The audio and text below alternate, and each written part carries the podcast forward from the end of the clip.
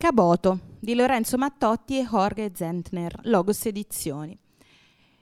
Navigatore, cartografo ed esploratore delle Americhe. Sebastiano Caboto fu al servizio di Spagna e Inghilterra negli anni immediatamente successivi alla scoperta del nuovo continente.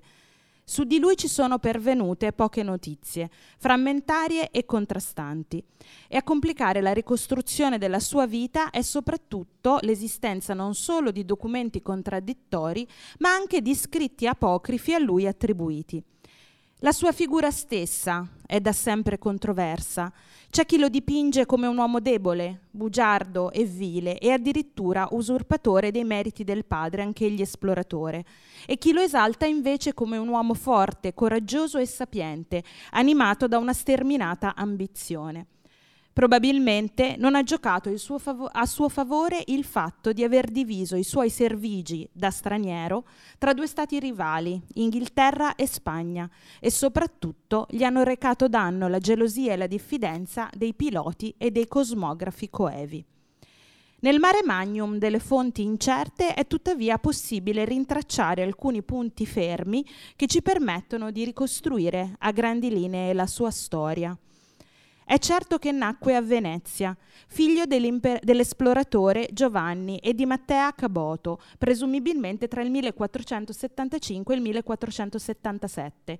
Nel maggio del 1497 iniziò ad accompagnare il padre nei suoi viaggi a servizio dell'Inghilterra e tra l'altro partecipò alla spedizione di Giovanni Caboto in Canada a bordo della nave Matthew mentre cercava di trovare il famoso passaggio a nord-ovest verso la Cina.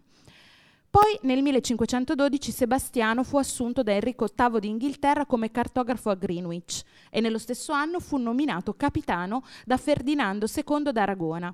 Alla morte di quest'ultimo tornò in Inghilterra e nel 1522 fu nuovamente in Spagna, a Siviglia, dove divenne membro del Consejo de Indias con il grado di piloto Mahor, nonché il cosmografo più importante del regno responsabile del padron real, ovvero la carta del mondo che veniva via via aggiornata con le notizie riportate dalle spedizioni di ritorno dalle Indie occidentali. In quel periodo offrì segretamente i suoi servigi alla Repubblica di Venezia, intenzionato a organizzare una spedizione per trovare il famigerato passaggio a nord-ovest per la Cina. Ed è a questo punto che iniziano gli eventi su cui si incentra il libro che Mattotti e Zentner dedicano all'esploratore veneziano. Grazie al racconto di alcuni sopravvissuti, in Spagna Caboto viene a conoscenza della spedizione spagnola di Juan Díaz de Solís, che l'8 ottobre 1515 era salpato da Sanlúcar de Barrameda per raggiungere le Molucche, note come isole delle spezie. La spedizione aveva seguito la costa orientale presso la foce del Rio della Plata, nominato Mar Dulce, raggiungendolo nel febbraio del 1516, per poi risalire fino alla confluenza dell'Uruguay con il Paranà. Qui, con altri membri dell'equipaggio, Diaz de Solis era stato attaccato e ucciso da un gruppo di indigeni. Affascinato dai racconti dei superstiti che parlano di terre dalle grandi ricchezze, Caboto, secondo la versione qui data da Zentner e Mattotti, anche se le partenze qui diventano un po' confuse nella storia reale di um, del personaggio storico, Caboto parte nell'aprile del 1526 da Sanlúcar de Barrameda con l'obiettivo di trovare a sua volta un passaggio verso le Molucche. Le navi arrivano alla costa del Brasile, all'altezza del Pernambuco, dove Caboto riunisce gli ufficiali e comunica un cambiamento nei piani vuole entrare per esplorarlo nel Rio della Plata, che ritiene il passaggio più breve per arrivare alla Sierra della Plata, di cui era venuto a sapere proprio uh, a causa di questi sopravvissuti della spedizione di Diaz de Solis di uh, affascinanti ed immense ricchezze. A questo punto qui finisce più o meno la storia nel, nel, nostro libro e poi le notizie storiche su Caboto si fanno un po' confuse. Si parla di un villaggio fortificato chiamato Sa- Sancti Spiritu dalle parti dell'Argentina e Caboto rimarrebbe nella regione per vari anni dove esplorerebbe i fiumi e dopodiché tornerebbe nuovamente in Spagna sperando di poter essere incaricato di una spedizione eh, nel Perù ma invano. Tornando al nostro libro, come spiega lui stesso nell'introduzione, Jorge Zentner pensava di accingersi inizialmente a scrivere un racconto storico, ma gli apparve evidente immediatamente che si sarebbe trattato di un racconto del mistero, data l'esistenza di informazioni certe sulla vita e sulla personalità di Caboto. Ed è per questo che il narratore si dispone a un lavoro somigliante a quello del cartografo vissuto nel XV secolo, ovvero cercare di rappresentare il pianeta Terra lasciando vasti spazi inesplorati e punti di domanda. Così come il cartografo si trovava di fronte ad ampie zone inesplorate, anche il narratore si affaccia su un insondabile abisso. Il racconto scava nell'oscurità, si avverte fin dalla prima tavola e nel frattempo ci si spalanca innanzi il turchese del mare e del cielo di una Siviglia accarezzata dalle luci della notte. Veniamo subito colpiti dalla potenza delle immagini realizzate con pastelli e matite colorate e ispirate ai dipinti del Cinquecento e del Seicento, in particolare alle opere di Caravaggio di Velázquez, nonché a opere cinematografiche come Aguirre Furiore di Dio di Werner Herzog.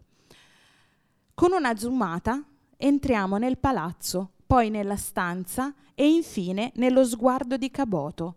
I suoi occhi squarciano il buio e a poco a poco il suo volto emerge dall'oscurità per poi tornare a dissolversi, enigmatico. Intanto il narratore si sforza di ricostruire quel volto e al contempo si chiede se davvero sia possibile farlo, a partire dalle testimonianze scritte, cancellate e riscritte lungo il corso dei secoli nel mare agitato della memoria storica. Gli occhi neri di Caboto ci fissano con un inquietante sguardo obliquo, come se al contempo andassero oltre, irrequieti, verso nuovi misteri da espugnare. Dapprima Caboto ci appare come uno studioso intento al lavoro nella luce flebile delle candele, con i suoi strumenti, il compasso, le carte, gli antichi manoscritti, il cui aspetto polveroso viene ricreato in alcune immagini integrando fotocopie di documenti storici finché i colori si rischiarano nell'azzurro del cielo e del mare contro il quale si stagliano le navi della sua spedizione ed ecco che Caboto, da studioso e cosmografo, diviene l'esploratore. Un esploratore che si trova subito di fronte a una scelta. A un certo punto della sua spedizione verso le isole Molucche, Caboto decide di abbandonare la rotta prestabilita per dirigersi invece verso il Rio della Plata, a suo parere il modo più rapido per raggiungere la Sierra della Plata. Analogamente, il narratore riflette qui sulla sua scelta di raccontare proprio quel viaggio, o meglio, come avverte una versione del viaggio, la sua senza alcuna pretesa di trasmettere una verità inconfutabile, perché narrare è sempre frutto di scelte. È come inventare ricordi, immaginare scene. È un'occupazione da sopravvissuti, come si torna a ripetere lungo il corso del libro. E infatti è proprio da un racconto di superstiti, gli uomini dell'equipaggio di Solis, che prende le mosse la vicenda di cui veniamo messi a parte. La storia procede attraverso le immagini e i dialoghi, mentre in controcanto la voce narrante continua a interrogarsi sulla verità di quanto ci viene offerto. Si svolsero esattamente così i fatti? È la domanda che ricorre, esplicitamente o semplicemente risuonando, fino alla fine del libro, che ci lascia con un, c- un senso di incertezza e con molteplici interrogativi ancora irrisolti. Con mirabile sintesi, Jorge Zentner e Lorenzo Mattotti riescono ad addentrarci nel cuore di tenebra, di paesaggi intatti, densi di promesse ma anche di pericoli, nonché nel cuore di un uomo, guidato da una grande ambizione e sete di conoscenza, capace sia di scrutare le mappe del cielo sia il cuore degli uomini, da un lato emblema di una civiltà imperialista, dall'altro novello ulisse dantesco assetato di conoscenza e al contempo, oltre ad approfondire questa storia, i due autori ci offrono una riflessione articolata e densa di spunti sull'atto stesso del narrare e sulla memoria storica in senso lato, ovvero sulla possibilità stessa, verrebbe da dire, di una storia con la S maiuscola. Prima opera di Mattotti a tema storico, Caboto è stato originariamente realizzato su commissione dall'editore spagnolo Planeta per il cinquecentenario della scoperta dell'America e poi pubblicato in traduzione italiana nel 1997 per Azar. Oggi Logos Edizioni lo ripubblica con un'introduzione alle tavole comprendente tutte le immagini realizzate dall'artista per le varie edizioni del libro.